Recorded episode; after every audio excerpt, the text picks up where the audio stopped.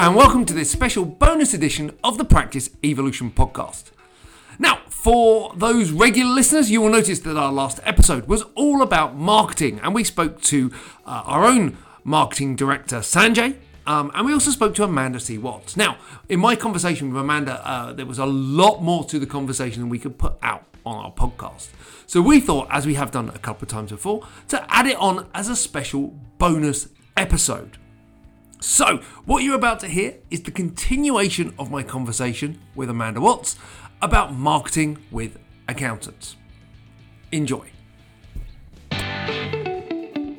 What I guess, what have you seen that's changed in the last three or four years? What what are the what are the big things that have made you just go, oh, okay, cool, like like that's good to see because this is an ever evolving industry, right? So so so where where is where for you have been those key changes? Yeah, massive changes. So when it comes to marketing, three, four years ago, I was teaching accountants to grow their audience on LinkedIn, connect with people, send a message saying, "Hey, I, you know, I am an accountant. Would you like to buy from me?" And my accountants were getting three or four clients a week doing that. Okay.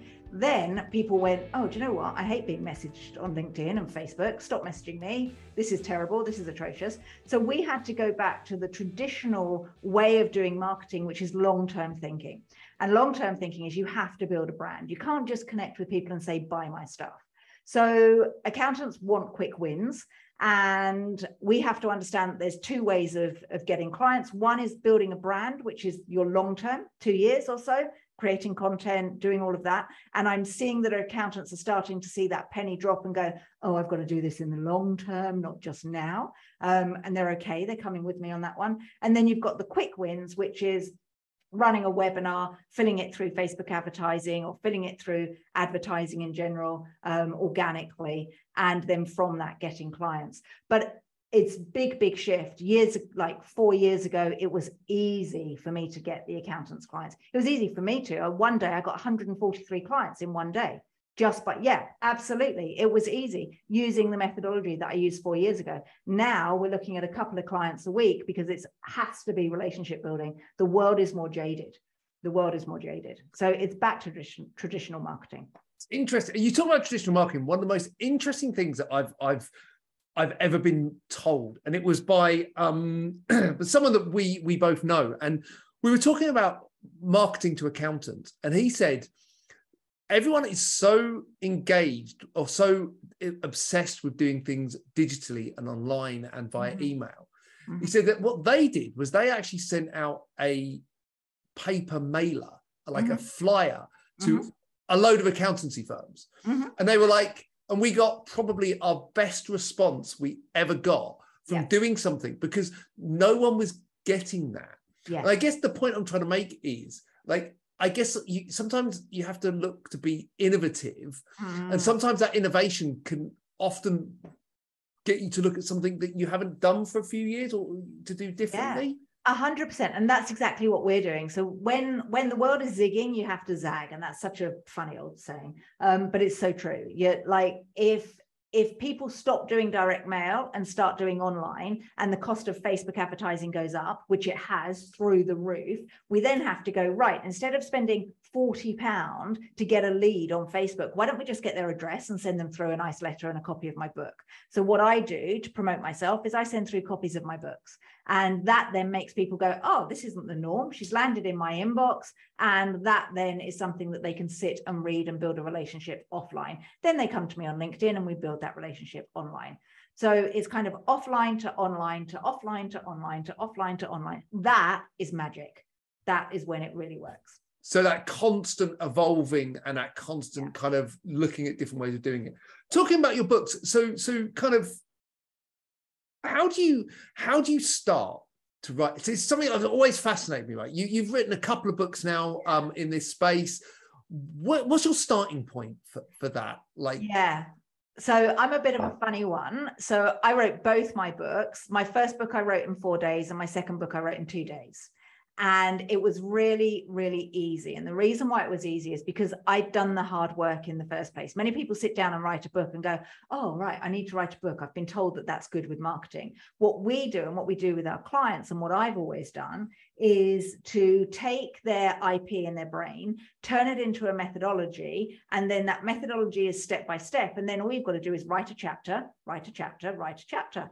And it's it's simple. It's like this is the problem. This is the solution. Here's a case study to match it. Now you know now go and take this action. Next chapter. Here's the problem. Here's a solution. Here's a case study. Now go. And it makes for a really good book. And it's really easy to create. It's like lots of 3000 word blogs you could do it in five days if you really understood what it was that you're helping your clients with. Understanding how you help people is the key thing. And I, I love that kind of 3000 word blogs because that's kind of how people read now isn't it? It's like we read short bite-sized information yeah. um and, and we kind of di- uh, digest that uh, uh and put that out there. So i guess a lot of accountants have become thought leaders and speakers and brand representatives on stages so accountex is a great event for example mm. where you know you're going to get loads of accountants that are going to be talking about what they do. Mm. Um, and I had it this year. I did a panel with with uh, three accountants, and one of them she she was she's done loads of social media, but she's never done she'd never done a panel before. Okay. She'd never had that experience, and she was a little bit kind of like, "Oh, I, I, I'm a bit concerned." I was like, "But you've done webinars and you've done bits and pieces like that. What advice would you give as someone that's done a lot of speaking and you spoke in front of thousands of people? What advice would you give to an accountant that is thinking about doing this and then when they're actually doing it how to you know how to kind of be themselves because that's the biggest it's the biggest challenge i found when i started i hmm. would I did someone else's presentation and I it was horrible. It was really uncomfortable. When yeah. I started to do my presentation, when I started to be me on stage, I was like, yeah. oh, is actually really good fun. Yeah it's okay. So uh, gosh i've got loads of advice. Um, just so that when people are listening they don't think that i find this really easy. The first time i had a speaking gig i was sick beforehand. Um, i felt really grotty. I, I, wound myself up and i think i ruined every relationship in my family for about a week beforehand because i was so stressed about it. Um, so one is time. Uh, the more you do it the more confidence you'll get the biggest thing that I teach my clients and, and everyone, like, like when they see me talk on LinkedIn or, or Facebook or whatever, um, what I say to them is it's not about you. So if you are sitting there and you're like, oh my God, oh my God, oh my God, start thinking it's not about you, it's about the people in the room and how you can help and serve them. So you have to go in and go, I have all of this knowledge. I am just going to throw it at all everybody in the audience and just give away everything. Because if you try and keep anything back, then you're monitoring what comes out of your mouth. So to get comfortable on stage, just share all of your knowledge. Don't worry about holding anything back. Um, and then the, the final thing that I would say is call out your weaknesses. So I'll stand at the front of a room and go, Hey, I speak really fast. I can't slow down with how fast I speak. So you need to write faster. You know, simple as that. It's just like, I'm going to call out all of the things that are going to get on your nerves, and then you can't judge me for it because I'm aware of it too. So there's there's three things: time, give everything away, and call out your insecurity. So if I was doing someone else's presentation, I'd be like, "Hey, I didn't put this presentation together, so we're going to go through it together, but like it's not mine." And I, w- I would definitely call out that presentation. Um, so yeah, nice. that would be my advice. That's a really that's a I, I like the, the the calling out the limitations bit. I've never thought about that yeah um but that's that's really yeah I, I, I like that yeah this is my first time of doing it so you know be go kind. easy be yeah. kind. kind yeah like please don't throw tomatoes i'm really nervous i'll never shut up again if you make me feel horrific you know that kind of thing so you run a successful business uh you su- successful speaker a couple of books what's what's next for for, for you and, and and the business Oh wow, I do have something. I haven't actually shared it with anyone. Um, it's for me, it's about impact. So you'll start to see my message shift. And I have been so lucky because I was a single mom on housing benefit with two kiddies, n- nothing. Like I literally couldn't even afford to buy the kiddies' beds. And my business has enabled me to have an amazing life. and help loads and loads of people. And for me, about uh, it was 2015, I set myself a goal to help a million people. And when I add up how many followers I've got, the number of talks I've done, I'm not far off that. And I can't believe it. So, what I want to do is start to uh, kind of get out this thing called Million Lives Legacy. And I want to help accountants help a hundred, uh, sorry, help a million people. Um, so it's like instead of looking at how do I get clients, it's how can you get your message out in front of as many people as possible. And then as a byproduct, you're going to get clients, but let's change the profession for the good. So what is coming next is the Million Lives Legacy, and I've not told anyone. So this is breaking news. wow! See, they, they, I never thought of myself as an investigative journalism. Like yeah, exactly, exactly. So but, it's bigger than me now. It's bigger than me. I've got my million pound house. I've got my discovery car. I've got the life that I want. I'm very lucky to have that. And now, now it's about come on, let's make an even bigger impact in the world because I got that through making an impact. Amazing.